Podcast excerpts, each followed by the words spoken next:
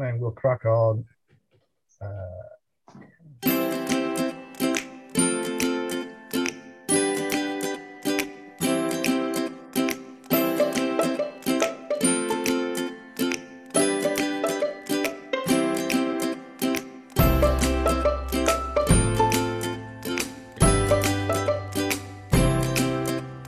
So that lovely sound means that we're back on. We're back on the podcast. Uh, this is episode 18. We are recording this on the 1st of July. It's quite sunny down here in Staffordshire at the moment. Uh, 1st July, so it's another month gone. Still a bit more time to the 19th. Uh, furlough starts to finish today for lots of those working in the pub and club uh, industry. So I don't know how they're going to go on. Uh, and we're back. We're back together. It's been a week or so since we were together. So evening, Bruce. Evening, Michael. Evening, Nick. Bruce had a quite stressful, stressful week with lots of uh, COVID pings again. In fact, not Bruce's time. So uh, we, we did think this this would be quite a big one. So again, this will be a two-parter. So we're giving Bruce not, not the night off because he's going to chip in, but Bruce's five pubs we will do in the part B. Nicholas has been uh, away and enjoying a few um, not quite sunny days. I don't think Nick in the Cotswolds, and I think you've had a few beery adventures down there. It was it was dry. That was the main thing. Uh, yeah beery adventures, yeah, not not a great amount, just maybe uh, one one or two pints during the day, and then two or three in the hotel. But unfortunately, um, the choice isn't there yet. You know, once again, I think demand as a player is still an issue, and I think staff is still an issue as well. So yeah. they're sticking to maybe, you know, even though I was searching out pubs and bars that should have real ale, they're very much just one or two choices.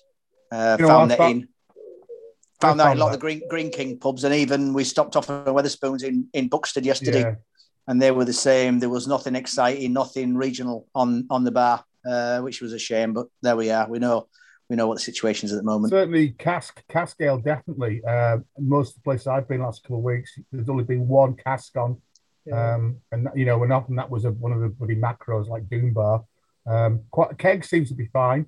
Uh, and to be honest with you, I've, I've just been going to our local kind of um, beer micro beer places that have got loads of kegs on. I mean, they don't. I mean, they, they sometimes do a couple of casks, but again, they've just not got. So they just can't get hold of cask at the moment. So it's no. I mean, you, so. you, you, your keg's got two, three, four months yeah, on it. Your cask yeah, got six yeah. weeks on it. So once again, the way the figures are going up again now, who's to say that even though we're all supposed to be free in July, it'll get to the beginning of August, and then we're going to be told, right, you know, pubs are closing, and, and, and God knows what else happening again. And of course, a lot so of they're, pubs they're throwing they're throwing beer away again. So. Yeah, and a lot of pubs kind of obviously move completely, you know, swivel round and would do move to keg and bottling and, and canning and, and close some of their cast lines down. And I guess it takes time, doesn't it, to, to reconfigure all of that. Um, they couldn't sell cask during lockdown, so they quite rightly went across to the other formats of beer.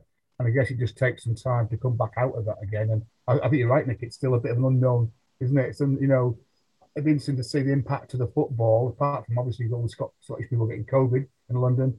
But uh, you know whether there's more people staying at home and drinking at home, which seems to be certainly around here. Oh, think, yeah, definitely. Key, so you know, like you're saying, bottles and cans. I would think most yeah. of the breweries are still concentrating on that rather than yeah. putting the beer into into casks. Definitely. Yeah. We were in uh, out, now on a stag day for the first time in about I don't know, almost 15, 20 years on Saturday. So it was getting married, and we had a quite a good pew early on outside, outside the judges' lodgings and you could see all the crowds of people going by, but uh, about two or three o'clock, you could noticeably see it declining where normally it'd be a huge, massive humanity. And I think that uh, initial rush from the pent up demand's gone now. Undoubtedly, people aren't going out like they were, anything like the, uh, you know, in the same numbers, especially yeah. young people. I suppose who can blame them really. Um, yeah, I'm jabbed, Daddy, so. Uh, and yeah. another thing as well is what was the massive, massive staffing issues in York now. Um, the old bank pub, I noticed that was closed the other Sunday with staff signs on. We tried to book breakfast at uh, Tomahawk Steakhouse on Saturday and was it on the website? We rung up and said, Oh, we booked breakfast at website. She goes, Not serving breakfast because we had to yeah. concertina the staff for uh, lunch and dinner. And uh, yeah. you know, so it's I think I think it's I think it's also um, the price as well. You know, it's mm. noticeable. I mean, all right, we're down the Cotswold, it's a tourist place, but you know, once upon a time, I would have been moaning buckets full having to pay nearly four quid for a pint.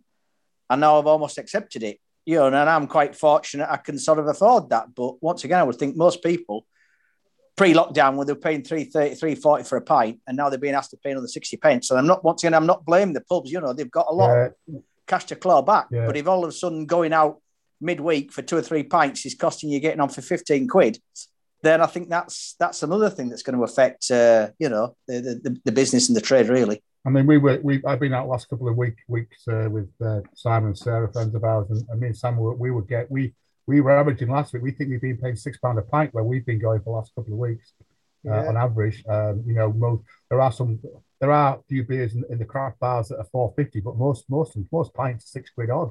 I mean, you know, Mm. up to seven eight pounds a pint people are kind of buying. And, and again, inter- I think I mentioned it last time, but um, I've just joined the Thornbridge Beer Club mainly because they've just dropped their monthly back price down from forty pounds to thirty pounds. You That get was the same wasn't it? Yeah. same amount of beer, but they're saying they think there's going to, well, they were trying to think there was going to be the opposite shift that people would stop going to buy in the beer in bulk and go out a bit more. And that's what, and so that's why they dropped their price. So I think you're right, but for 30 quid for the beer that you get, I've just seen what you're going to get in, in the next one. And it's, it's a great uh, selection of beers. And I'll talk, I've, I've been to Thornbridge since again. So, okay, Nick, what are you drinking tonight? So being down in the Cotswold, uh, we were fortunate to go to Hook Norton Brewery. So yeah, I mean they have the three staples. They have uh, hooky, gold, gold hooky, and old hooky. So most of the pubs you'll see those three on, but then they do quite a nice range of the premium bottled beer. So I'm starting on the Haymaker, which is a premium pale ale. That's a five percent. Just crack that one. That's really nice. Uh, nice bit of fruit to it. Quite a, it's almost like a pineapple color. You know, it, it's really a nice, nice, really golden one. So certainly appropriate with the name. And then following that up with a flagship, and that's an English IPA, and that's a 5.1%. So a couple of strong ones tonight. Um, yeah, Hook Norton Brewery. Once again, it was one of those weird places that really in the middle of nowhere. And in fact, I got talking uh, because they still have uh, they have Shire horses there or whatever they are, Shires or Suffolk Punches or Clydesdales. So I went to have a look in the stable. Um, quite surprising. You, you're pretty free to wander around, actually. You know, it's a very old building uh, from mid 1800s. They've got the shop there. They've got a nice cafe restaurant there. We actually sat outside. But there was sort of like signposts saying, oh, stables this way, you can go and see the horses without having to pay for a museum tour or a, a brewery tour. So I sort of went wandering around by the stables to nobody about, saw a guy with a mask on, uh, high vis vest on. And I'm like, are we all right just have a look at the horses, mate? And he said, I don't know. He says, I don't work here. He says, I'm trying to deliver something. He says, there's nobody about. So I said, well, that means I am all right to have a look in the stables then. So anyway, we looked in the stables, horses weren't there. Came back out. He was still trying to find somebody. Then I realized, in fact, the horses were out in the field. So I went up to the field, and just as I was going up the field, uh, there was a, a, a youngish lad coming over the gate, and he was obviously one of the uh, whatever you call who look after horses, Bruce. Um, Room. horse people, groom, yeah. Um, so I said, "Is it all right?" We walk up to the top of the field. He said, "Oh yeah, no problem." So I had a quick chat with him. Said about the brewery. I said, "How come it's you know in the middle of absolutely nowhere? You know, because mid Victorian times, anything they were producing would have had to be transported." And it was the obvious thing. He said, "Well, it was number one. It was the quality of the water." And he said it, they were farmers to start off with, and then diversified into brewing. Um, so that's why we've always been here.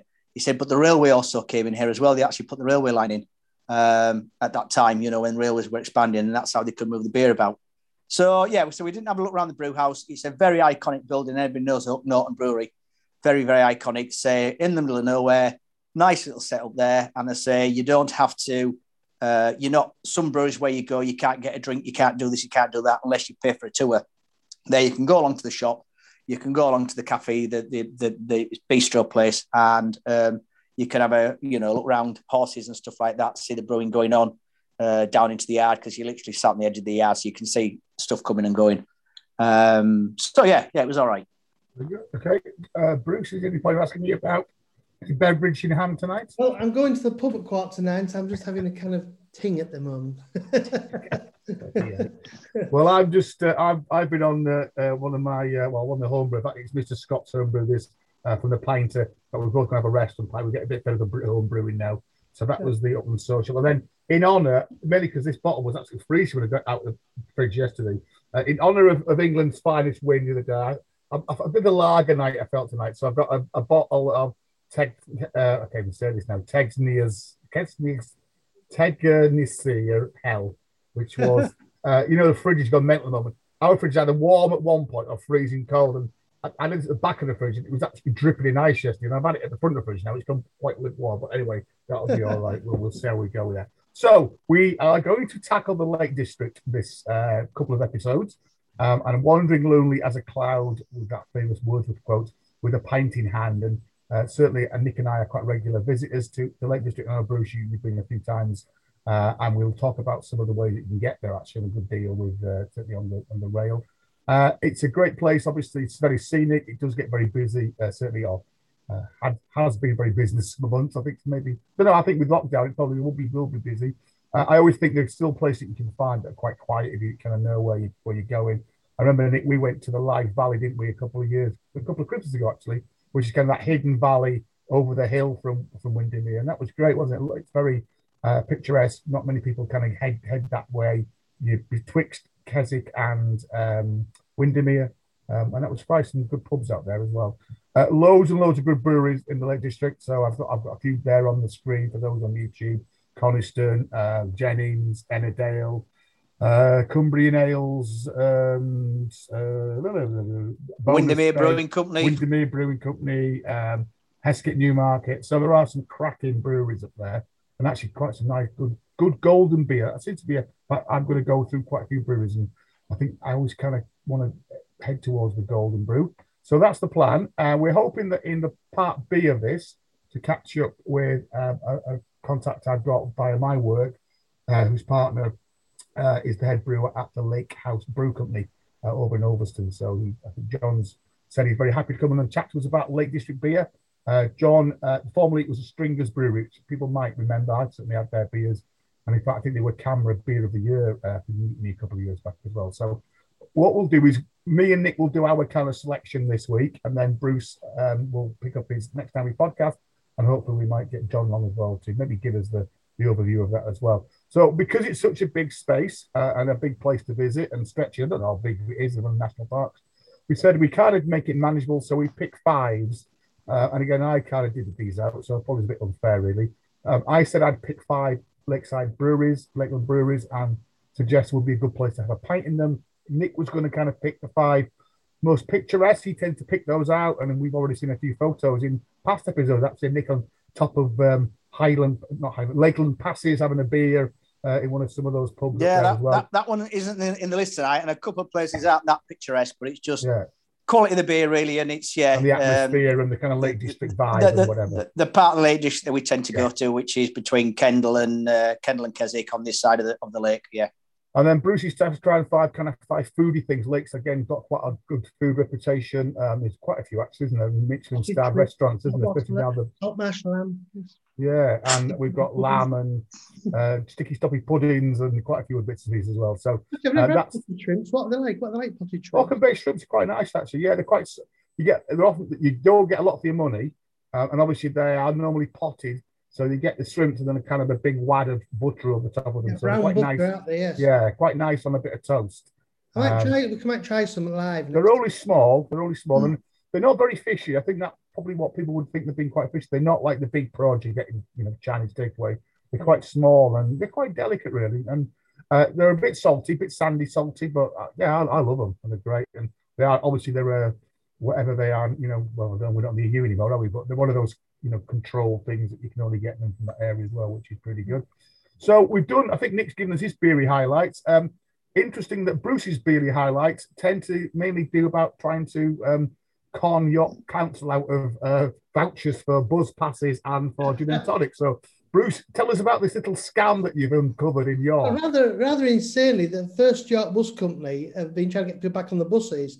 So for five pound on Saturday, Sunday, and bank holidays, an entire family or a group of five people can travel all day on the buses in York for five pounds. So it's a pound each, which is good enough. But now, believe it or not, um, if you actually show the uh, ticket on your phone down at the judge's lodgings, York Gin are parked up there, and you get two free York Gins.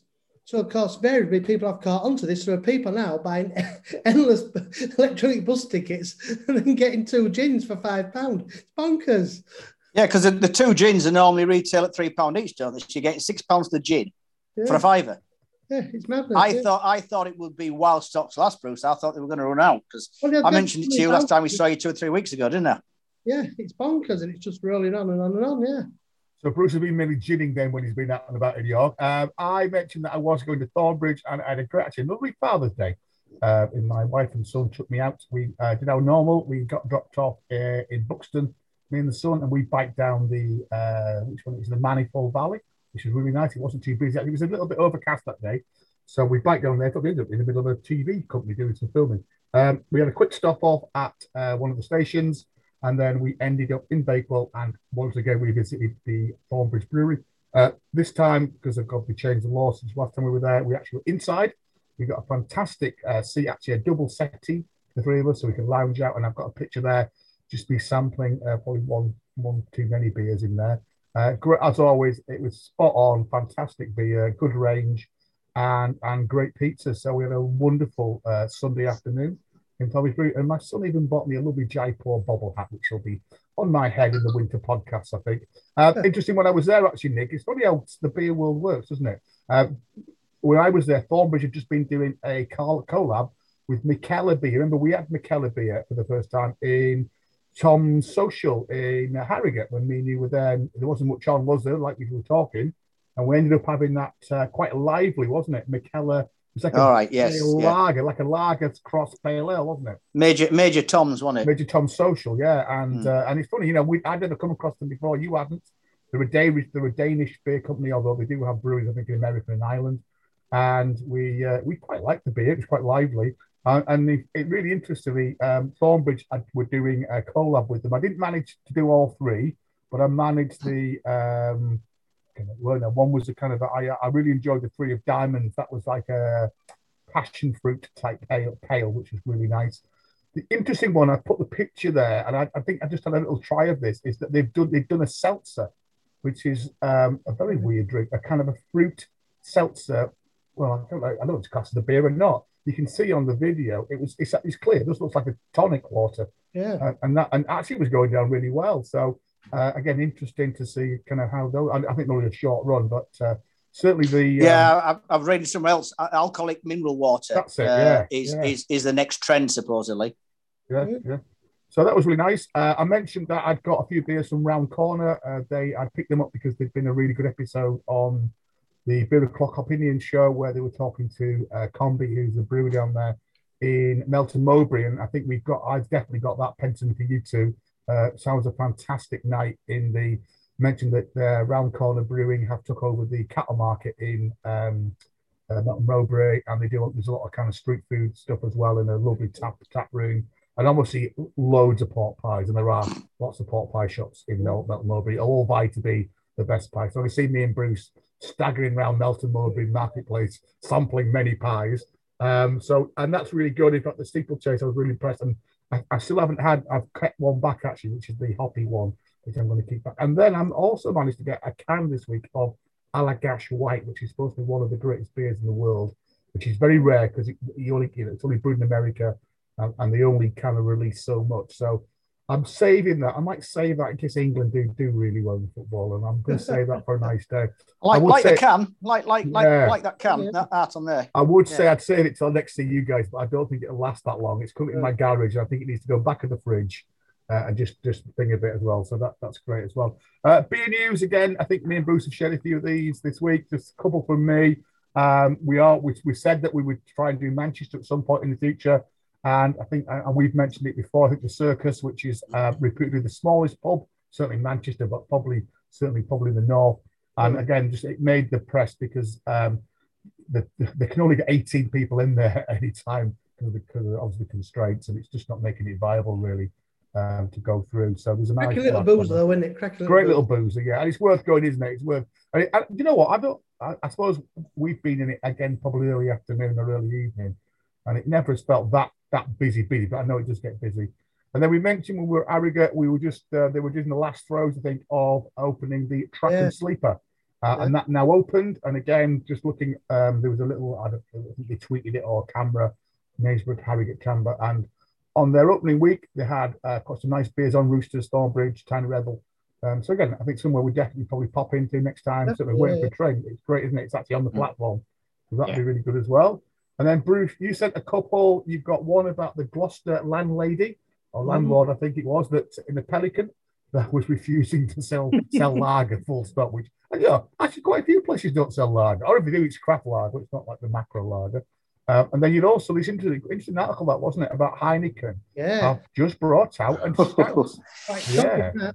the Island's Edge, which is their kind of take on Guinness, and they are. I think I mentioned a couple of podcasts back. I was I was amazed to read that in Ireland, Guinness and Heineken make up somewhere eighty five percent of all beer sold in, in Ireland comes from either Heineken or Guinness, and uh, and again Heineken are thinking that there's a bit of a market here, so they've just released this new stout. It looks very much like Guinness. Um, it, it tastes very much like Guinness, but it's not. But It's in the called Edge. article, it says they've spent uh, three years perfecting the recipe. You presume they mean three years analysing Guinness and breaking it down and Yeah. trying to reproduce it, don't you, really?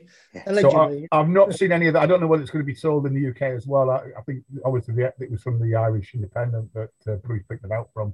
So again, maybe just want to keep our eyes open really. Because I mean, we, we, we can probably guess the Guinness recipe, can't we? Anywhere, Bruce? All it is is yeast, malt, hops, and water.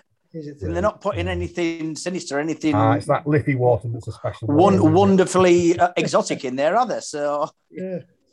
Uh, and then, then just one that's quite contemporary for this evening. We've mentioned the Lakes Brew Company, uh, which I think we talked a some time ago about the kind of saga with um, Hawkshead Brewery, which again was one of our favourites. And I guess we still, I'm, I, I'm going to mention it.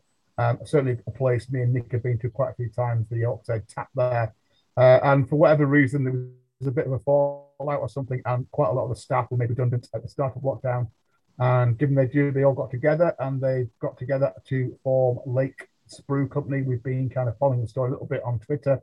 And after quite a while, I think there's a, few kind of blips as always. They actually have managed to get their first beer out this week, and that is the DDH Pale at 4%, a Juicy Bowl Balanced Pale. So again, not seen yet yet hitting the shops yet, but I'm guessing it'll start making way into bottle shops and, and craft craft bars. But in, so, interesting that they're quoting there, this will be available in keg and can. So Yeah, obviously not- not, cask. I think that's what they're saying for the first run. They're going to focus on keg, keg and, and cans It's, it's yeah. easier, safer pair of hands, I would suggest. Yeah. yeah.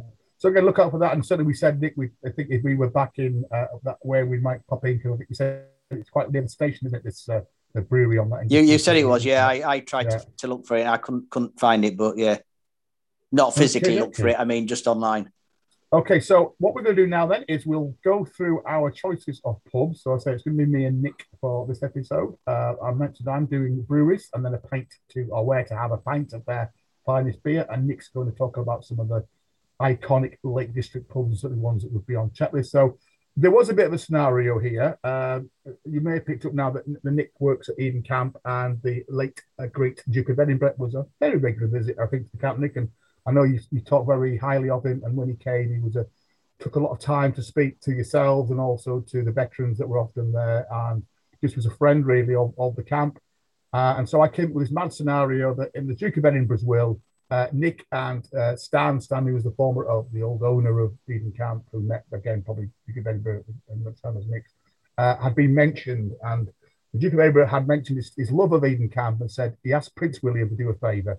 So Prince William rang us up and said, Right, what can I do for you? And we said, Well, can you get a helicopter? He said, Yeah, I can get a helicopter. I'm a helicopter uh, pilot. So we said, Right, we'll have a helicopter for the day, and you can take us around 15 pubs uh, in the Lake District uh, for a day, and that'll be our ultimate tour. So that's the plan here. Um, in fact, 15 was too many, so we need to get down to probably, I don't know, six or seven. So that's the plan. So that's a bit far fetched, I know, but I was in a, I was in a, Bit. I've been drinking something weird at the yeah, time. quite. Um, so there are, uh, the meth away then, yeah. yeah, as always, there are some. Um, as always, there are lots of trails and pub stuff about the Lake District. It's quite a nice one of those lovely. That's a new one, yeah, not seen that one before. Yeah, which I picked up this week, which is quite nice. The Brews of Cumbria, a bit like the old underground, and then I did also. There's quite a lot of trails actually where you can. I mean, there's a lot of serious walking in there, but there's quite a few that you can walk. They do a peak and do a pub, so you can walk up one of the uh, Wainwrights and then come down and go to a pub, which I thought was interesting. Blurred on there, but there we go. Um, and as always, we'll make a shout out to the local CAMRA um, uh, district. So for most of the lake, it's the Westmorland Campaign for Real Ale uh, branch. Um, I guess there's also Lancaster branch and Carlisle branches would also fit in there as well. But again, I think Nick, we definitely picked a few of these up. The Lakes and Ale is another great magazine. Again, they haven't done many editions over lockdown because there's lots of advertising, etc. But again, there's always a really fantastic, um, you know, get them in the pub, pick one up. Um, if there's only one, I would always please say leave it in the pub so somebody else can read it. Uh, but if you get there, you know, on a, on a good run, and I say oh, certainly on this one, there's lots of past editions that you can pick as well. And Nick, you wanted to mention the Northern Lakes Day Ranger, which is a, a train ticket, which I know you you've used quite a lot, haven't you? Yeah, you don't you don't need an helicopter because uh, they don't advertise. You from Staffordshire. But if you if, well, no, because you see, all you do is come up the west West Coast Main Line. So get get yourself a, a deal on West Coast Main Line. I normally do it with Northern Rail are doing their ten pound Rover ticket and all their network. Uh, but if you can get yourself to Kendal, um, then for twenty five pound ninety, you can cover the whole of the lakes, and you're not only just using the trains, you're also using the buses, any stagecoach coach bus you can use so they run all the tourist buses within the lakes to connect you from places like um, Windermere up to Ambleside and further up to Keswick. And they also get a, a, a cruise on the boat as well. So you get a, a half lake single ticket. So what Jackie and I did last time was ten pound ticket over to uh, the lakes, and then you get your Ranger twenty five ninety, and then that gets you into the heart of the lakes. That gets you from um, Lancaster up to um, or Windermere, should I say. Jumped on the bus at Windermere up to Ambleside. Jumped back on the bus to Ambleside to, is it called uh, Waters End, Waters Edge? Yeah, Waters Edge. Couple of yeah. couple of pubs there anyway. We've been in that one before. There's, there's a hotel right on the edge of Windermere that does a lot of real ale. Jump on the steam cruiser there, and it brings you back to Bowness and then once again jump on the bus bonus back up to the train station at Windermere. So it means you can do a full day. Or obviously, if you're stopping over in the lakes, it means you can uh, use a, full 24 hours without having to get in your car or do too much walking or biking or anything like that. I mean, I know biking and walking is popular in the lakes, but in order to get round and get some pubs in uh, and even uh, a brewery or two, then um, it's a, it's a good way to, to get round and see the lakes. And certainly one of my pubs I'm going to mention, you the only way you get there actually uh, without a car is via the steamer. So that would be great to use that to nip down and have a pint in this uh, nice special place that I'm going to mention shortly. So yeah, a good deal that and well worth looking out for. Are those available all year round, Nick? Those Ranger tickets? Yeah, far as I know, yeah, and yeah. you pick them up from uh, Northern Rail uh, stations. But yeah. I say the nice thing is, is because obviously Northern Rail, and then you've got the stagecoach buses as well. Uh, I dare say it, it's subsidised by the government or by whoever, you know, to try and yeah, keep traffic out of uh, out of out of the lakes. So the choices we've got so far is that I say Nick's got got five, which is going to be the Watermill in at Ings, the Badger Bar in Rydal Water, uh, the Pheasant of Bassenthwaite, the Albert and Bowness, and the Hawkshead Brew in Staveley. And then Nick's also thrown in their booth for a nightcap, which again is a a, a, quite a quite a localish or regionalist, uh, very good uh, supermarket, independent supermarket, which always have fantastic range of beer as well. My five choices will include the Keswick Brewery and a pint in the Dog and Gun in Keswick, uh, a pint of Hawkshead in the Lakeland Hotel Newby Bridge, which is the one where you've got to get the boat to it. The Eden River Company pint of Cracker, which is their kind of take on English bitter, and that's the Yanwath Gate. Nick, we've been in there together a few times. Coniston uh, a beer in the in their tap, which is the Black Bull in Coniston. And I did, I, I kind of ummed and ahed about having a Jennings Cumberland because I know Jennings is another beer brewery that's kind of had a bit of a, I want to check a history. It's had a very long history, but it's uh, obviously now um, owned by one of the macros. Uh, but there's a cracking pub in Buttermere that I've been to and I've been camping and walking, which is a great place to drink. Well, I don't, I don't think, I don't think they're even being their their their main stable beers at uh, Cockermouth anymore. Yeah. I think they've all been moved down to the Marston's Brewery. I think I they're doing some of the seasonals up there still. Yeah. Because they used to they used to do the normal range and then they used to do a seasonal one maybe every couple of months. Yeah. Yeah. And that's something they were doing before a lot of other people were. Um, so as I say, I think that the brewery up there is mainly used for experimental brews and special brews. And but you know, quite a big um, they've done quite a big re rebrand as well, haven't they? All the brand. I've got a couple of examples of their new branding, which again I'm not quite sure about yet. Well, it's I, the Jennings is quite an iconic pump clip. Oh, absolutely, it? yeah. You know, yeah, recognised it and uh, was a really good. Again, was it? I guess it was. I think when the brewery was probably independent, it was a great. It was a cracking pint, and Uh, certainly one that I would have, and it's one a bit like the Doom Bar experience. I think as it's got bought out, and like you're saying, it when it's been brewed in Burton or brewed in Cockermouth anymore, we'll, we'll know really. It's hard to sometimes hard to say. So my first, challenge have a brewery work it in as well. We may have done. I think it may have bought. I've got a bit of detail on it later on. I think he might have bought out a brewery in Workington and kept that going. So my first pint is the Keswick Brewing Company, which again I would say are fairly young, although I, I think they've been around for 15 years when I when I checked, which feels a long time. Um, and I really like their Keswick Gold, and as I mentioned, I think gold beers in particular. it might be the water, perhaps that, that's what it is, because obviously using some of that lovely um, rainwater from the Atlantic that seeps through the, the, the gritstone and the, the, stone in the Lake District. But I, I, I like the golds there. Um, Keswick Brewing Company, I've got a tap room as well, which again, I've not been, but it gets good reports as well.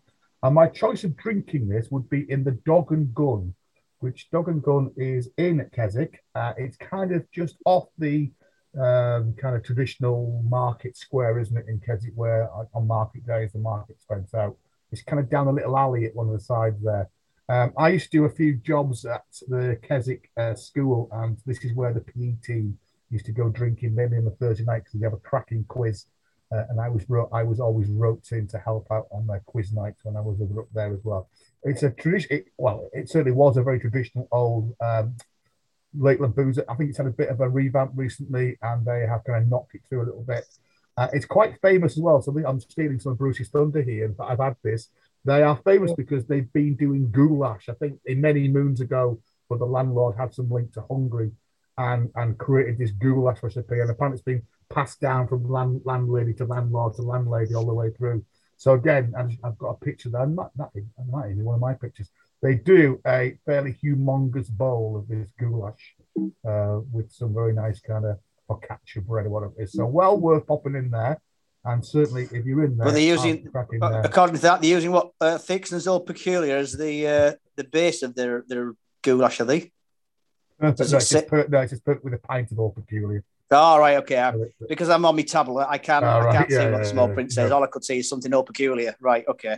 But certainly so, worth having go in. And and again, apart from it is for dogs because it's got a dog and gun. So, but again, it's a nice little little town boozer. So definitely would recommend if you're in uh, Keswick, to have a pint of Keswick Gold in the dog and gun. You can't you can't really miss it because it's pretty much on the on the. Uh, it's great. Lots of other good pubs actually in Keswick as well. Nick, anything else that you? I don't think you've got a Keswick pub have you on the list today? Tend to tend to go to Wetherspoons to be honest with you mm. because it's handy for the car parking. Uh, mm. and also, it's it's quite unique one. It used to be the old courthouse, and there are a couple of cells in there that you can sit in. in. So you can have a pint inside a cell. Uh, yeah. And in fact, last time we went up there because it was one of the few places that had a decent outside drinking area out the back yeah, there. We right just the grabbed a couple of beers there. And it's one of those things is, you know, I know Bruce don't like you don't like Wetherspoons, but it's it's you always know that you, you, if you can get a seat, you're going to be able to get something to eat. Whereas a lot of the pubs in the Lake District, you're either booking tables when in advance, or it's a case of, oh no, we've got two hour wait, or and or we're not doing food. But at least you know in Wetherspoons, you can get in there, get a seat, then you're going to get served quickly. You know what you're going to get. And once again, the beer ranges in there have always been pretty good. They've always had a couple of local ones on. So, yeah, just tend to go in uh, in the spoons there. Okay, it's quite so a substantial Nick... bowl of goulash, isn't it? Actually, oh yeah, it, it is. It's, I, I, I, one of those ones. Mm, do I really want this? And actually, when you've had it, it just tastes bloody good. And everybody says, "Oh, you must try it." Um, although I think everybody I was was having pie and chips anyway. But there we go. Uh, Nicholas, your first choice of pubs. I don't know where pub two there. I think you should pub one. Sorry, is the Watermill, and there's a lovely picture there. And that was it. Was that a New Year's Eve about four or five years yes. ago? Yeah. We, you and me are sampling um, some very nice Lakeland beers in uh, one of those uh, yeah. triples, one of those third third tasters. Um, well, it it'll have been one of the New Year's Eve because, like you say, we've we, we we got into a rut of going up to the lakes for New Year yeah. quite a few times, didn't we? And once again, we always find this one because it's not in a town, because it's really on the main road that connects Kendal up to uh, Windermere and Bowness. It's right on the side of the road. In fact, as a little sideline, if you want to amuse yourself, it's good to sit outside. And as it's getting dark, there's a couple of mm. speed cameras there. And you just count how many times the speed cameras flashes and how many poor souls don't realize that the speed cameras there and get done for it. So it's a place that we always go. We've eaten there quite a few times. You're talking about the Morecambe Bay shrimp. I seem to recall that they had those on the last time we were in there. Uh, continuing your dog theme, um, I always used to think their pump clips were a bit gimmicky and a bit, you know, not taking beer seriously. Um, but their beer range is is named predominantly after on a dog thing. So everything from uh, you've got a bit uh, rough through to collie wobble, and obviously the pump clip for that is a couple of collie dogs that are wobbling all over, up to their strongest, which anybody watching the YouTube, you can see the pump clip there, which is Shih Tzu faced, which is their seven percent that they des- yeah. they describe as a uh, as a complex uh, fruity um, beer. Uh, but they always have at least seven or eight of their own beers on. Yeah. Uh, but nice for a brew pub that they always have two or three guests on as well. As well. Yeah. And Yeah. they're more than happy to have local guests on, you know, as well as the uh, the, the more common garden, Timothy Taylor's landlord, and things like that. So, yeah, you can have a very very good session in there. Quite traditional pub, stripped back. Uh, as you can see in the background there, you've got the whitewash walls, wooden floors, open fires as well.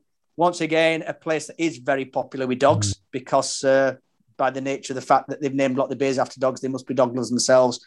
You can see the brewery operating as well, though I don't know whether they still operate out of that brewery or whether they've expanded. Uh, and as I say, it's just uh, on the edge of, of what you would call the lakes proper in terms of, you know, Windermere, Bowness, and then Ambleside, Keswick, and all that sort of places. So that's that's that's the first place. As as I'm coming into the lakes, if I'm not going to stop at Staveley, I'll uh, I'll stop there instead. And it's on kind of a it's the, the road's kind of parallel. The, the, the new A road is kind of on the left side of the pub, and I think the pub was on the old the old road, isn't it? Because it's like it's like two Yeah. roads. You've got to come off the main road and go on a little lane. Well, it's not lane, but it's quite a small road, which must be the old road. It would it would have been a coaching in, like you say. Yeah, yeah. yeah, Um, yeah. And then there's a there's a there's a camper van garage next to it as well because I right, say yeah. it is a fast road, and for some people it's too fast because they often get uh, get get the speeding And tickets again, on there. there's quite a few. There's a couple of rooms. There's quite a few different rooms, and we tend to go on the one. This is kind of on the right hand side of the of the pub, isn't it? The kind of long, thin room, which is a bit a bit more quiet because the front room gets full of lots of dogs and kids and Yeah. kind of a bar. But once again, you can Yeah. jump on and off the bus as well. There, the bus Yeah, stops there, so you can jump off. You know, on your way out the lakes or going in the lakes. Nice jump off off the bus to, to to have a couple of beers there. Okay, fantastic. So my beer number two, Nick's mentioned has mentioned uh, Hawkshead. So um, despite well, what we might think about what they did to some of their staff, uh, they still produce good beers. I've got to be honest. I think no, I have had I have had one of their beers since since that, um, and certainly on draft, it's a cracking pint. So my second beer would be a pint of Hawkshead Gold. Uh, Hawkshead are based in Staveley, and they've got a fairly modern uh, tap room brewery, which you mentioned before. The kind of tap room is at the front and, and over the top, the brewery out towards the back there. Uh, again, I think I know Nick's probably going to come back to it in, a- in a short while as well. It's got a lovely sitting area at the top there. And we mentioned before the British tapas, which they do, the kind of pub tapas, which we certainly enjoyed there as well. And linking to what Nick talked about, my pub of choice or my bar of choice, it's not really a pub, is the very plush Lakeside Hotel, which is it's actually next to the aquarium and the steam train. If anybody knows, kind of the bottom left hand side of Windermere, it's kind of right at the bottom um, as you come on the road that kind of goes to South Lakes. Uh, I'm lucky enough that we have a uh, a conference twice a year here, so I get to go and, and not, not spend my money actually because it's very expensive, but it's a fantastic place. And it does have a really cracking bar, Ruskin Bar, which is open to the public. Uh, you can't you don't have to go to the hotel to get there. Um, and they always have two Hawkshead beers on, and I always, I've got to say, they're always on cracking form. They're not the cheapest, but uh, they're not six pound a pint. They're a bit less than that. Uh, always in great form. And We don't if know. you- You're not being back up there. They might be when you go back up there. Might be see. seven quid a pint. Uh, it, but it's a great place. In fact, there's actually a Roman road in the floor of this pub. I think you've been in there. I think you've been in there or not, Nick. You, No. You've got a kind of glass floor, so beneath it is the old Roman road that went up the side of Windermere, which is which Yeah. it's a bit confusing when you've had a few beers. Uh, and if you can get a beer, you can go outside and you can sit. And again, for those on the uh, you- on the YouTube, um, there's a fantastic kind of ga- and garden, beer garden, on right on the edge of Windermere, which is pretty fantastic. And uh, I've got to say, uh, a couple of those rooms you can see on the picture that I've been looking at we actually stayed in some of those rooms where you're overlooking the lake, and it's just fantastic. It's a beautiful space. It's on the very quiet side of Windermere. It's on that. I'm looking kind of upwards on the left hand side, which is the quiet side away from all the, tourist traps of Bowness and Ambleside, etc. So uh, a cracking beer uh, and quite a nice posh place. And it, I think when I looked at the, um, I think on WhatPub actually, on, on WhatPub, it, the definition of WhatPub is a classy hotel on the edge of Lake Windermere, wood panelling in the bar and subdued lighting. Adjacent to the ferry steamer, which is the only way you can get there for transport, you probably spot the odd Premier League footballer or manager among the clientele. Um, I've got to say the food there's pretty fantastic as well. So, uh, so there we go. That was my beer two and my pub two. Uh, Nick, you're taking us now to the Badger Bar. Hmm. Now, nice I'd always going, yeah, going back to the, the CAMRA local magazines. I'd always read about the Badger Bar, uh, so I knew it was a beer bar that sold real ale. But once again, it's it's actually on the road that connects Ambleside up to Keswick. So once again, it's quite a fast road. It's in the middle of well, it's not in the middle of nowhere because it's actually opposite Rydal Water. So I always read about it, always thought I fancy stopping there, but couldn't really persuade my other half for any other reason that we were just going to go to the pub. That said, uh, we have found a nice walk around Rydal Water that takes about 40 minutes because the lake is one of the smaller lakes in the Lake yeah, District. Right. Uh, fairly flat as well, bit of woodland by the side of the lake, etc., etc. And quite fortuitously, this pub lies sort of where two thirds away around your walk. So once again, when we went up there earlier this year, because it was all outside drinking, by driving past in the car, I could see they had a sizable beer garden, not just uh, at the back of the pub, which is the image on the YouTube uh, video, but also at the front of the pub as well. So I persuaded my other half to go in there. And lo and behold, yeah, uh, we actually went back there a couple of times. Nice big beer garden, uh, three or four of their own real ales on. Uh, as you might be able to see from the display there, they have their own glasses. So I managed to acquire one of those. Don't worry, I did pay for it. So that added to my memorabilia from the Badger Bar. And then lo and behold, decided I was going to go to the loo. And Bruce, I know you're always interested in toilets. So once again, for those people on on uh, the pod, you won't be able to see this, but you go in the gents' toilet, and they've actually got half a mountainside in there. That's amazing. They've actually they've actually built the toilet around uh, some natural rock and sort of like fitted the bathroom in there. And yeah, very nice squish toilets, but you've got all this natural rock in there, which is uh, yeah, quite something to behold. So uh, I had to be careful, obviously, whipping my camera out in a gents' toilet, but uh, managed to do it when there was nobody else in there because at that did time. Did you manage to uh, piss on the Peroni sign? Or it was a, it, it, it, was a it was a one in one out type of, uh, of, of thing that you know. So once I was in there, I knew that I could spend a bit of time in there. So yeah, if nothing else, uh, if you're going to go to the Badger Bar, it's actually based in the Glen Rothay Hotel. Then make sure you check out the uh, check out the gents' toilets when they're in there. I can't I can't remember what I was drinking, but I say they always have at least two or three local beers on. And as I say, uh, if you're going to the lakes and you want to say you've done a walk, it's a nice, flat, easy 40 minute walk. You can say, yes, we went walking and then we had a quick pint. I, am still trying to work out that, that, that, well, those antique Peroni and Gordon's gin signs, which are obviously not very antique, there's kind of those remakes that they've got on there. And, and for some reason, Nicholas, I, I, I, thought back to our time at primary school and one of our old muckers, David Pickering, who was had the record of being able to pee over 10 foot walls, and I can just imagine Pico seeing those signs and saying, I'm not going to go near you I'm going to hit them signs. yeah, possibly. I, I can't remember because there's actually a mirror there. I can't remember whether they're stuck on the mirror or they're reflecting oh, right, on the right. other, other side of the toilet. I, I can't say I really noticed those, but like to say, okay. yeah. yeah. Well, well the toilets, I'm sure for Bruce, the toilets would be well worth a visit, if nothing else.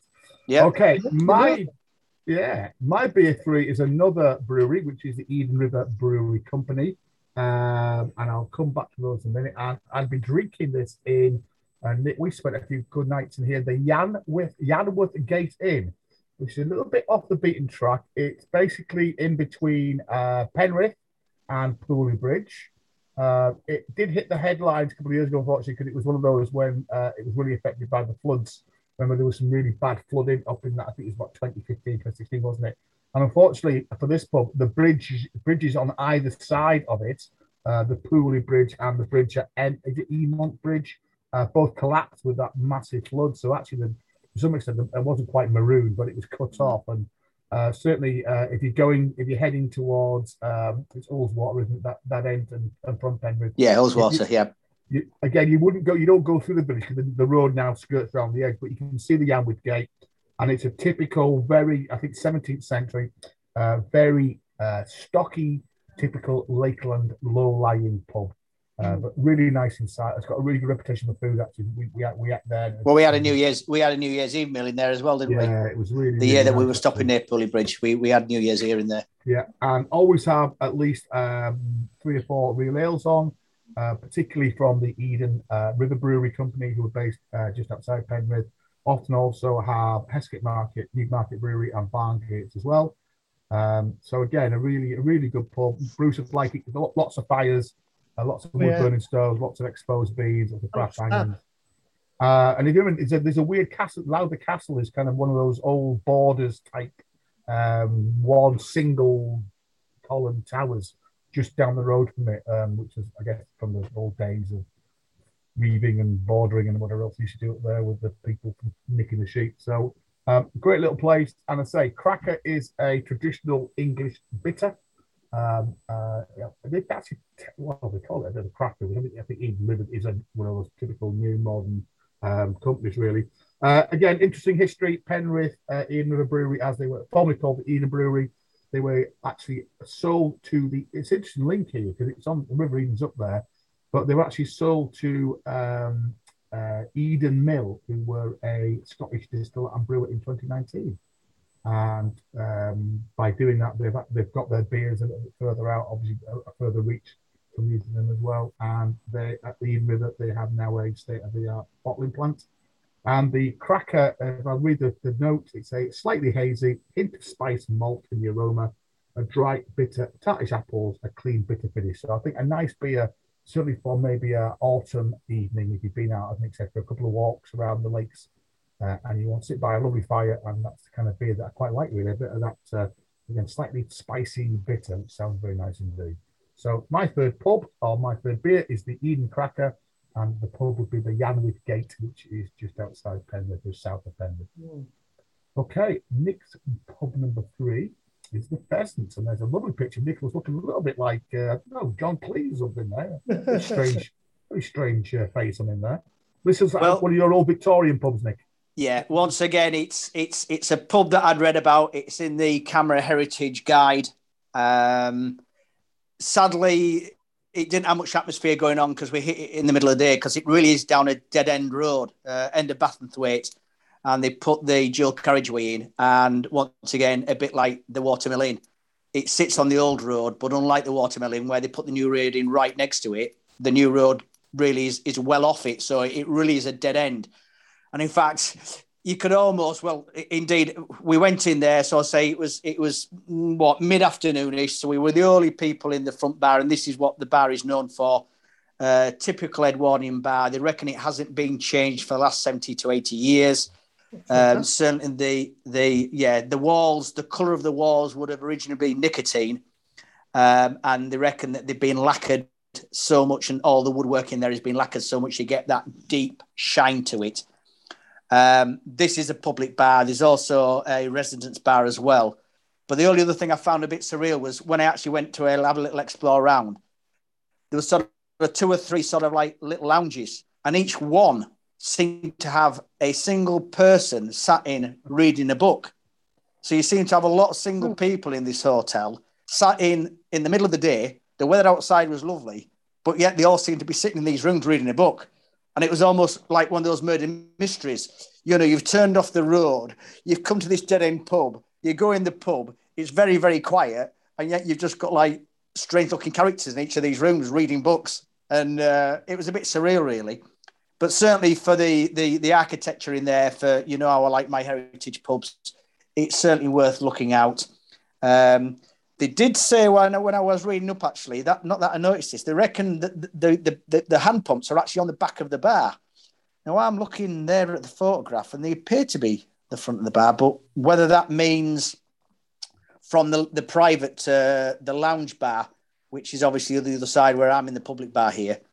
Um, but yeah, certainly worth looking out for the old furniture and, and just the um, just the decoration in there. Absolutely. And Bassenthwaite is famous for the ospreys as well. Um, they have a breeding pair of ospreys that often return there. So you like your ornithology and your bird watching, you're in that sort of part of town. You, you're more up towards Keswick area, Yeah. uh, Bath, Bassenthwaite. And I say it does take a bit of finding in of the sat nav. It just shows that it's almost not on road. It makes it look like it's in the middle of nowhere. Uh, but yeah, worth worth having a look out. Yeah, I'd like to It's part Yeah. of uh, part of the, I think the Inn Collection. Um, Right. so it's a company that seem to be on the ascendancy. They seem to be buying up some very traditional and very well known pubs uh, in the north of England and sort of investing in them. So hopefully they won't decide to refurbish and, and, and change what the what the bar's like. Um, so yeah, that's that's that's number But four. by the sound, it's full of romantics trying to be Ruskin and, and Wordsworth and and Yeah, yeah, not not not sure because and read books and yeah, yeah, Okay. all, all on their own. You know, single people who check into Okay. a hotel that there's not much else to do. But yeah.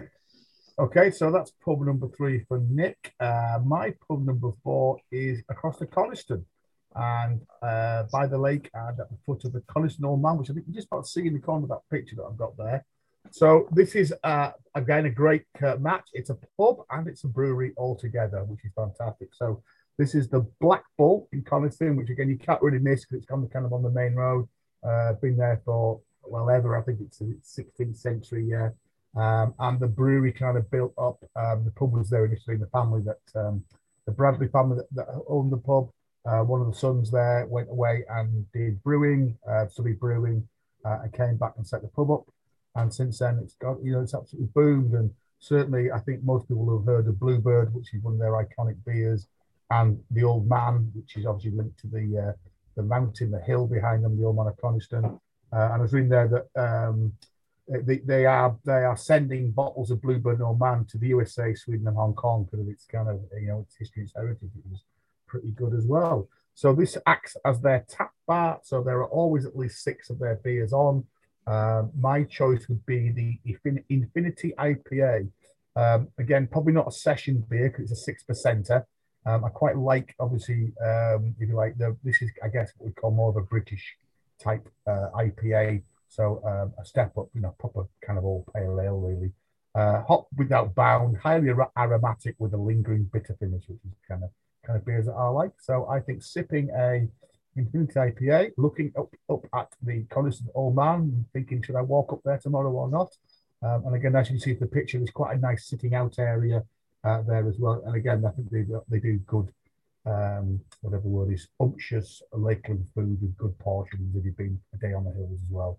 So Coniston Brewing Company, certainly, um, I think Nick, you've had a few bluebirds in your time, haven't you? Often when I come round yours, there's a there's often a there's one of Yeah, in fact, I, I had a Coniston Bluebird beer mat with me in the um, in the Cotswolds. Um, you know, for when I've been going to the pubs and they don't provide you the beer mat, so I had a Fuller's and a Coniston Bluebird.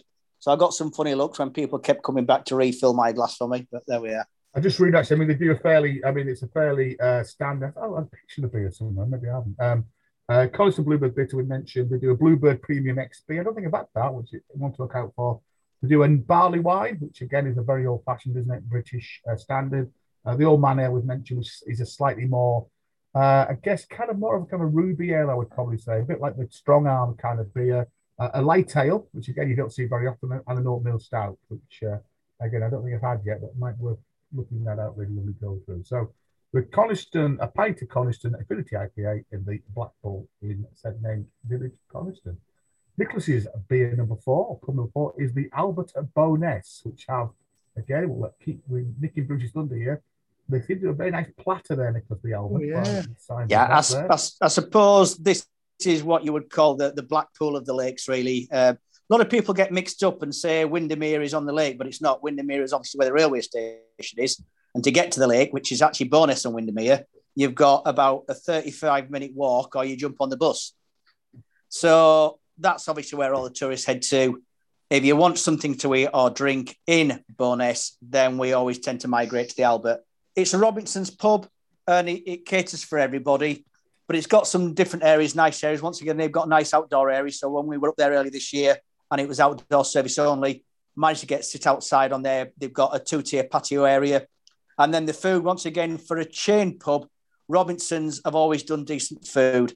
So those looking on YouTube can see the platter there. It's supposed to be a sharing platter, but I normally has that as a main meal.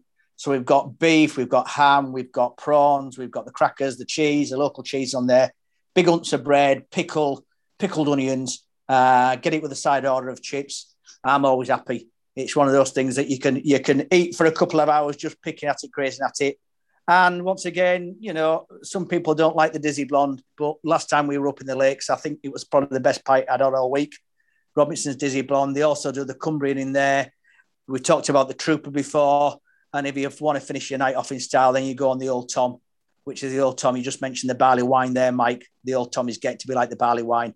That is a really strong one. Normally only in bottles, although you do. I can't. I don't think they've got it on hand pull in the Albert. Certainly, they have it in a couple of the uh, Robinson's pubs in the lakes that I've seen it on hand pull before.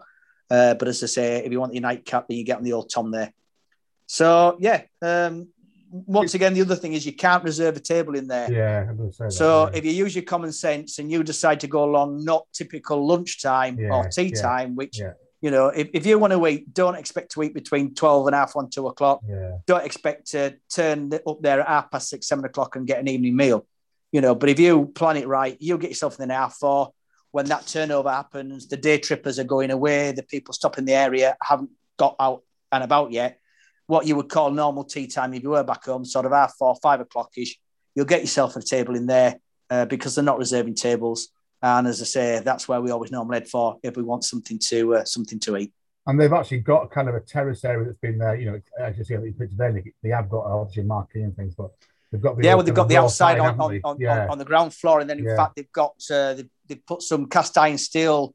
It's almost like a mezzanine layer. yeah, So you actually go up a steel staircase, and then there's an upper tier. They do tend to put these uh, not so many hag, uh, sta- uh, stag parties, but hen parties up there because of the cackling away and, and, and carrying on. Then they're out Yeah. the way a bit more.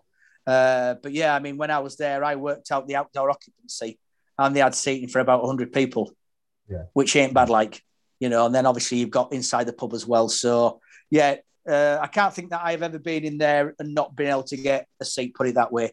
But I say you just got to use a bit of common sense. Um, so yeah, that's that's the place where I would go in in in Bowness. yeah, you, give us quite a good little tour around the uh, the the lakes there. So Bowness, uh, and then my final pub number five is I'm taking it a little bit deeper uh, into the kind of heart of the Lake District uh, and Buttermere, which is a fantastic little village. Uh, it's actually a little bit away from the Buttermere Lake. Um, and you have to go past the Honister Pass and past the Slate Mine, etc. There's actually there's a couple of ways you get in there uh, from Keswick and working it through there. Uh, I've been here. I've been on doing a few walks here, and there's a little campsite just down the road from the village um, that we use, which is again one of the farmers' campsites. One of those things you just turn up, pitch your tent. There's a little kind of shack that's got a toilet and a shower in it, and in the morning you go across the farm and pay the farmer. Uh, and actually, amazingly, it's actually two pubs within Buttermere. I mean, it's I don't know. I mean, I mean, it's probably about seven houses, but it's got two pubs. So there is the Fishes, which is um, literally across the road from the bridge, but for whatever reason, we've always been into the bridge. Um, and it's again, it is a hotel, but it's got a kind of walkers bar, ramblers bar uh, down the bottom there. And they actually have a range of good beers on them. But uh, I said the one I thought we'd better pick was uh, Jennings Cumberland. It's another golden beer that I mentioned. And I said that's their, again, I'm not quite sure about the new, um, the new branding that they've got there, but hey ho. So we mentioned Jennings quickly, just a quick resume. Uh, Jennings date, date back to 1828, so again, a very long history. Um, actually started in a village called Lorton, which is just two miles outside of Cockermouth, um, and then moved uh, in 1874 into Cockermouth because they needed bigger premises, basically. Again, are very proud of the water that they use, so they sit between the rivers Cocker, Cockermouth, and Derwent, and they draw the water from area there. Uh, the brewery has its own well, which again I guess gives that uh, terroir we've talked about before in terms of their beer. Um, they um, they themselves, I think Bruce mentioned this, they bought out another four Cumberland breweries uh, in the early 1920s, including the Falders Brewery in Keswick, uh, and took over a number of their um, houses. I don't know whether they have any pub code. I don't. They won't. They won't do now because they now they got bought out by Marston's in 2005. Oh, Marston's.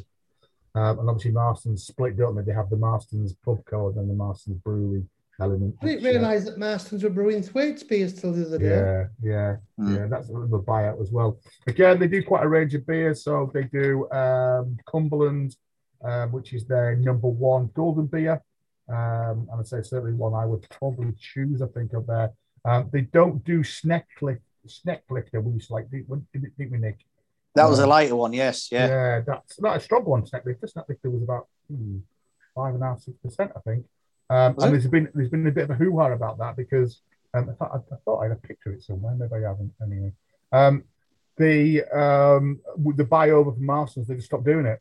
Um, and there's quite a lot of people saying, you know, it's uh, it's it's it's. Uh, Oh, that's right. Yeah, I, I was I was thinking of Sleck Dust, which is a great Newsome, which is a yeah. that's yeah. a light one. The Sneck lifter, yeah, because the Sneck is the little metal door uh, lever on traditional uh, farmhouses. Yeah. And it was a case of yeah, that was your last one before you uh, you lifted the Sneck to go home. That was your Mhm. nightcap. Oh, I've got it. Sorry, I, I, I was going to put a picture on it. Yeah, strong ale, 5.1%, strong, satisfying ale, wonderfully full of warm and full and complex flavours. Um, and that was one sort of, we, we used to drink that quite a bit. We've got that, actually, we used to get that quite around our way in, in Yorkshire quite a bit as well. So it's a lovely little pub. Um, for some reason, last time I was in there, we spent all night playing Yahtzee, which I can't really understand why, really, because it's not really a game I would choose. But uh, there were three of us. We, we were walking the next day. We had a very fine uh, Lake District pie and chip peas supper, and uh, probably one too many pints, I I think, at the time. But the beer was on really good form, and spent I mean, four the- hours playing Yahtzee. The thing with Jennings as well, going on about Booths. You remember Bruce? I mean, they used to do a pound a bottle, didn't they? Couldn't you used to get a case of twelve Yeah, Jennings yeah, beers for twelve uh, quid? You could absolutely, yeah, and it was a great deal. There's very little left now for a pound, sadly, in the booths. Yeah, for the last booze I was in, I thought they'd, they'd reduce the actual real ale uh, choice. I mean, don't get me wrong, it's still a good range. Uh, a lot of independent breweries, but yeah, I, can't, I think I was in the one in Ripon. I was quite surprised that once upon a time it used to be the full length of an aisle. Was Yeah. I suppose now yeah, because yeah. of the the cans and and and you know a surging cider and all these Yeah. other alcoholic type drinks Yeah. the uh, the actual real ale section had been decreased somewhat. But um, yeah, I would still go, I you know, still go Jennings. But once again, it, it's sad with the, the traditions and the heritage that it had. I know they struggled obviously when they were flooded out. The brewery when Cockermouth that's was right, absolutely yeah, decimated yeah. a few years ago. I know it took Yeah. them a lot to get back on their their, their legs. Funny again that the one and only time I actually went to the brewery because I wasn't bothered about going round uh, the brew house because obviously I know how they make beer. We just went in the tap room and the lady was a bit reluctant to serve us. I say it was only me and, and my other half. And she sort of said, Well, have you got a tour booked? And I said, Well, no, I've been round before. You know, I know how they make beer. Just wanted to come and have a, a pint in your tap. And she said, Oh, well, we aren't really geared up for that. And then she looked at me and looked at our last and said, Well, I don't think you're going to cause any problems. So, okay, you can have one drink. Whether they were getting big groups of lads going in there and or big groups of beady weedy CAMRA people who were of like mind to me, no, I'm not going to pay eight or nine quid to be told how to make beer. I just want to sample the, the beers or what I don't know. It might Uh, been the so- license, Nick. It might have been the, the license. The, the Well, license I don't, I trips don't and know because once again, it, it, it's not. It, it wasn't a big area there. Again, Yeah. you know, the way that all these breweries have seen this is part of the marketing now. Mm. Make a nice big tap room and, and get folks in there. So whether it's changed or what, I don't know. But uh, that was my last experience. just reminds me because that, reminds me of, of my experience when I went to Bushmills. Um, well, a few times I've been to Bushmills, and again, you go to Bushmills, and again, we- you don't go, you don't to on the tour, but you, you, you go and try and buy a whiskey. You can't buy a whiskey because again, the licensing law says you can only have a whiskey Yeah. on the tour.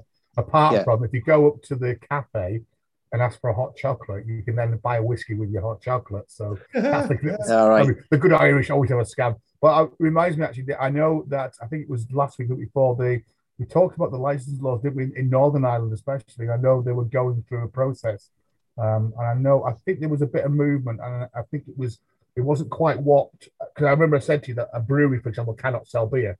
Uh, a brewery cannot sell beer from its brewery. Direct, the yeah. licensing laws, they have to go to somebody else to sell the beers. Uh, a brewery can't have a tap room in Northern Ireland. And I know that some legislation was changed. I don't think it was quite exactly what, uh, perhaps try and look, look it up. I know it wasn't quite what the breweries were after, but it was a step, at least in the right direction to kind of solve that. I would I would think that's to do with duty because obviously duty is a tax, and if, if you're making your own beer and you're selling your own your own beer, then how many times do you think turn around and say, uh, "Oh, well, that, that batch went wrong," or "We lost a couple of barrels on the brewery floor, and I'm afraid we can't account for it." I think it's more to do with the Presbyterian power of the uh, uh, Mr. Paisley and friends who were, you know, very anti uh, alcohol completely. And, I- I- in Antrim, County Antrim, wasn't there? Crikey. Yeah, I'm actually reading that. So I'm reading one of Pete Brown's books at the moment about the kind of history. I thought it's called now, the history of beer, and you know, it's it's really interesting when you look back at Um, you know, a lot of our licensing laws now, because you'll know, link back to the First World War, don't we? When uh, we, uh, licensing laws were changed quite drastically to make sure that we kept making munitions and we kept producing uh, lots of armaments because that was what they worked out that if you want to win a war in 1920, 1914, it was basically how much stuff you could make and therefore fire at the other person. And uh, and after the war, they didn't repeal those. And reading the book in the 1920s, it said beer almost slipped up completely out of, you know, it got really expensive. It was really heavily taxed. Um, the licensing laws changed completely. So it's quite interesting story. I've just read the WhatPub, I'm sorry, the WhatPub for the um, the bridge there. And again, interesting, it says that it's uh, three different bars, popular outside seating, great views, four changing ales all the time from Camp Cumbrian breweries, and a rare keg pilsner, um, the Whistling Pig, brewed at the Tractor Shed in Workington, which again, I don't know that was on when I was there, but that's interesting. Uh, get a middle of nowhere little bar that's got uh, quite a rare keg pilsner brewed in Workington, which uh, is a must as well. Right, we're we're on to oh, we've gone quick on this one. This is Nick's uh, pub five, and oh, there we go. Uh, so you've got a nice picture there, Nick, of a, uh, one of those blackboards that you love, and this is in the Hawkshead Breweries in Staveley. Yeah, we've used this in a in a previous podcast, but once again, talk about the watermill uh, I see as as Mike gateway to the lakes. You know, a lot of people say that Kendal is actually the gateway to the lakes, which I suppose it is on the south of the uh, of, of the area there. But coming on the main road, if uh, if I'm not stopping at the watermill, then I like to call in Staveley. Even more so if I'm not driving or my other half is driving or on the train, then the train you catch from Kendal to Windermere, you can actually jump off at Staveley. You've got about an eight minute walk down to the Hawkshead Brewery. So you've got 44, 45 minutes to have a couple of pints, back up to the station, back on the train, finish your journey off in uh, Windermere. So the trains run every hour along that line. So yeah, it's not the most aesthetic of places, although you could say as a beer hall, it's fine. Nice traditional wooden bar there, as you can see, not made out of knackered old pallets that seems to be the trend nowadays. Uh, full range of the Hawkshead Brewery beers on there. As you say, Mike, before we have found an nice lounge area upstairs, which a lot of people don't realise that you can go and sit up there. So they've got some nice big leather sofas. And once again, the view isn't great because you just overlook the rest of the industrial estate out front there. Once again, the last time I was in the lakes, because it was outside service only, they managed to put a lot more uh, picnic tables at the front and the side of the beer hall. And in fact, the time previous to that happened to stop off on the train. And lo and behold, the beer festival was just starting. That was on a Thursday. So we had a good couple of hours there, missed one of the trains and went for the second train. Uh, once again, they had pizza ovens there, they had the food there going, uh, good atmosphere. Um, and as I say, great range of beers. I can't think that there's any beer that I don't particularly like.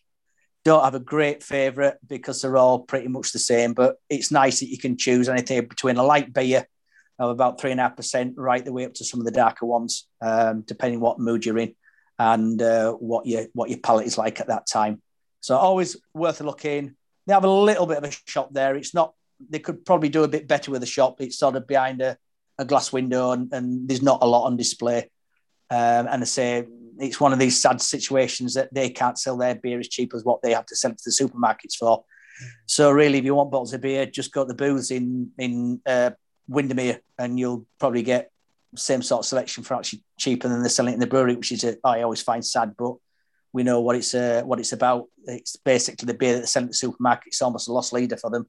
It's yeah. in order just to try and get their name out there in the hope that people will buy a bottle, try it, and then think, let's go to the brewery, let's go and find it on tap somewhere. Mm. So that's our choices then. So we, I've got my five, Nick's got his five. And say what we'll do next time we meet, we'll uh, talk to Bruce, um, and he'll select his five pubs of choice with some, a bit of a foodie background as well. And I mentioned that we hopefully might catch up with uh, John from the Lakeland Brew House um, which are part now of the Lakeland Inns Pub Company um, and are based out of one of their, their breweries, or their pubs, sorry, eh, out in Ulverston. And as I mentioned that uh, formerly uh, John was uh, set up the Stringers Brew, which you may remember some of their beers as well. And again, quite an interesting range that they they offer. And I was questioning they do a Damson beer as well. I think it's a bit of a, uh, a seasonal beer, but that ties in with that thing I said with Nick. We went to the Lyth Valley, which is the Damson capital of the uh, the lakes and the, and the UK. So interesting range of beers there as well. which I think you good. you've got you've got experience of. We talked about connections and, and public transport, Bruce. You you've you've been out on that uh, the coastal line before, haven't you? Oh yeah, that's the one that goes from um, Lancaster to uh, Carlisle. That's a cracking journey. I mean, But that's Yeah. via places like Ravenglass and and Barrow. Yeah, Furness So we haven't covered that area, have we? So Greenwood that, Band, that yeah. could- yeah, I think a few of those pubs make it up. We haven't quite done that bit of the lakes. Well, I've, I've, I've been to Barrow once, and once again, it was Wetherspoons, and that was bad enough. I'm afraid. You know, Barrow's famous for making the nuclear submarines now, but it's a it's a strange old place and typical one of these, not quite uh, a massive port city, but obviously, you know, a lot of the industry has moved on and closed down, and people tend to get washed up there. Uh, nice enough Wetherspoons, but really trying to find another pub pub that I fancied going in and felt safe going in, it was a bit difficult, really. Um, but once again, you know, we've, we've we've been out there a couple of times. Certainly, Ulverston I've been before, and uh, I know you've been on that line there, Bruce. So that's maybe something to talk about as well. In, if people like the transport uh, as well as the beer, Yeah, it's very pretty incredible. It's like sort of St. Bees, and you can look across see the Yeah, highway. it's It's, uh, beautiful. that is. Yeah. interesting. And then, and then Nick, we uh, we can probably remember a good a good session in the uh, Albion in Silloth, which is uh, a, a pub that me and you went to one afternoon. Oh, aye, yeah. Silloth's another, and another place where you look over Dumfries and Galloway across the across the whatever Was it the- Probably the, only, the only pub we couldn't find, wasn't it? Yeah, yeah, yeah. But it's uh, that was a cracking little boozer we went to in there, and I think there was another one in Silleth we went to as well. It was a. Um, was that, that was Well, we found that one. It was it was about ten minute quarter an hour walk from the front, and then. But it's quite nice because I think there was a football local football match going off, That's and then right, once right, it yeah, finished, yeah, all the lads started coming to the pub. So it was definitely it was a it was a cor- corner yeah. local. Yeah. Uh, but it was, it was fair enough. We, we were accepting there, no problem. Like so, Good stuff. So we will um say we'll catch up. I don't know if it'll be next week or towards the next week, and we'll do part B of this. I'm hoping that I'll get this podcast out before the weekend. Uh gents, we've got any plans for the weekend? I think the forecast looks looks okay for probably obviously you've got the football on Saturday night, uh, England playing yeah, Czechoslovakia in, in Rome. Ukraine. Ukraine. So that's a Czechoslovakia. I always Yeah, I, was- I I was don't doing know quite which well. game you're watching. Up to that point, I was doing quite well actually because the last time I just completely lost the plot, didn't I? After you lost plot podcast. So yeah, sorry, um, Ukraine. Uh, so Nicholas, are you? Are you? wor- I guess you're working now. Are you? You've got a few days off. so Working, yeah, might get out on Okay. Saturday night. I've got into the habit of actually walking up uptown at about half past six, yeah. having a, a couple of beers outside the New Malton, sat outside, watching the tourists go by. I'm almost like a, you know, a unofficial tourist information. People finding out information and stuff like that. But uh, yeah, it Yeah. means also because obviously the New Malton's normally always busy with food. Uh, but they have got a few tables outside, so it's nice just to sit in the marketplace, overlook the marketplace, and have a couple of beers. Uh, as we've mentioned before, there's normally always at least three Yorkshire Ale ales on in there. Although last time there was only two, so I couldn't have my flight. I normally have a third of each and then decide which one I like the best and have a pint of that. Uh, so last week I just had to have two pints of. I think we're on Wensleydale, Wensleydale Golden, Oh, something right. it was called. But Yeah. uh, yeah, it, it was nice, and they had a Hambleton Hambleton Gold on as well, uh, off his Stafford's Hambleton. Um, so I look forward to seeing what's maybe on uh, this Saturday evening after the football. Uh, Bruce. No, before the football. The football's eight o'clock, isn't it? Football's eight o'clock. Yeah. So you maybe get. Yeah, so I'll get up there probably about half past six and be So on by Bruce, by you'll, eight you'll o'clock. be uh, you'll probably drink- drinking gins again, courtesy of the York Bus Company. no, now we're going to go to uh, the Ripon on Northallerton on Saturday to uh, get uh, supplies for half time for the football. Yeah. So if we're going to Ripon, we'll get to go to the uh, One Eyed Rat on Hallowgate, which is a fantastic pub. And Northallerton actually have opened a new Wetherspoons, so um, um, I might look in the, I think it's Britain's newest Wetherspoons actually. So right. you can go Okay. to Spoons on. Saturday for a change. But uh, I'm torn between uh, going to Ripon for me, so I'm going to Thompson's in Northallerton. Thompson's is stunning butchers. With the super duper new fast trains, now if you get the right train, you go from York to Northallerton for about 18, uh, for about 18 minutes. And if I take one, the, if I take Evie with me, two of us can go for seven pound on the train. It's madness. Talk, talking about Wetherspoons, Mike. On the way back up from uh, Cotswolds, we decided to call into uh, Matlock. All right. we thought yeah. that's about halfway. Yeah. you know, last time we called in Yeah, there trying to get the. Wetherspoons, it was all closed. Still is. Still boarded up. So I don't know what's happening to that because that must have been closed for over two years now, three years nearly. So Yeah.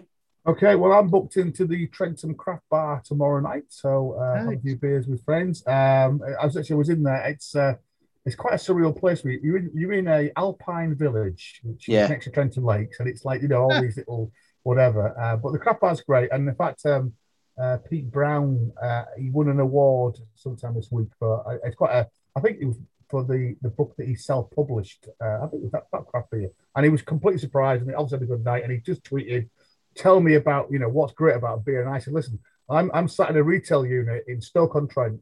And I've just drunk a fantastic pint of um, uh, it was a full uh, full circle beer from Newcastle upon Tyne, and I followed that with a uh, Paulaner Munchen Hells.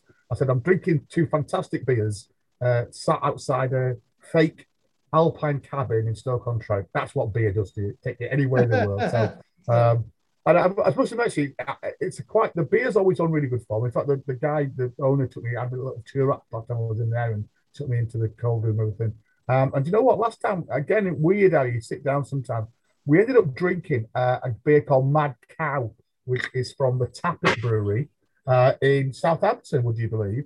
And this was a, it was keg, but it was a one of those lactose stouts and it was Mm. bloody god. It was just on absolutely on form. We, in fact, we tried all the beers, and and we just kept going back to this lactose stout, and it just for that whatever it was a bit of a cooler night. It wasn't wasn't as sunny, uh, and we sat inside, and it just was slipping. You know, one of those beers that was just slipping down. Yeah, but I would never go in choose.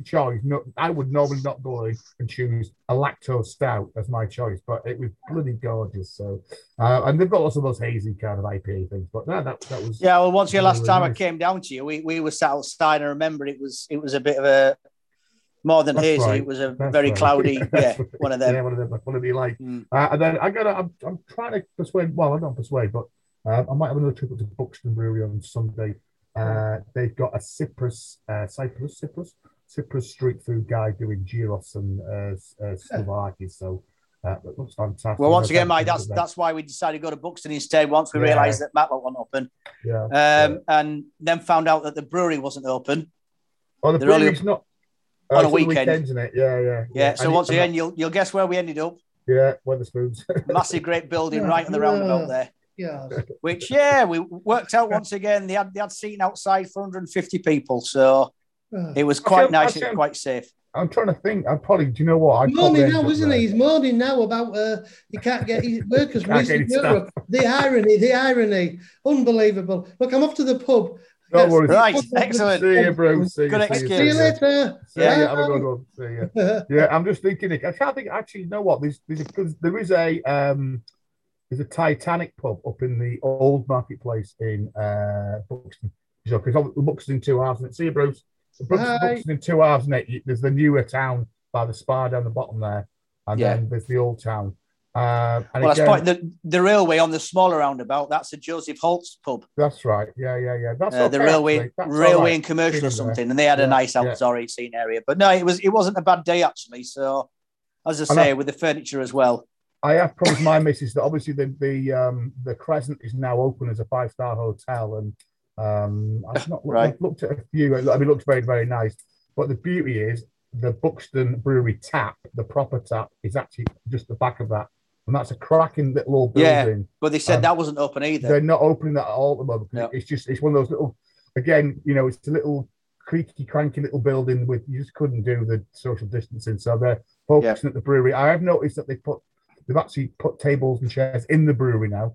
I think they had that spell of bad weather and they learned from that. So you can Mm. sit outside or inside. And it's again, Yeah. you know, it's one of those things. You're next to an industrial estate, you're next to an aquarium um, retail place as you sit there. But the views are fantastic. And it, they made a point today today saying actually there's no football on at all up there. So if you would just come on and sit and look over Buxton uh, rather Right. football. So I might try and get there on Sunday. Good stuff. Well, uh, have a good few days back at work. Uh, at Shopping Okey-doke. System, uh, and we'll catch up hopefully next week. See you soon. Cheers. Music.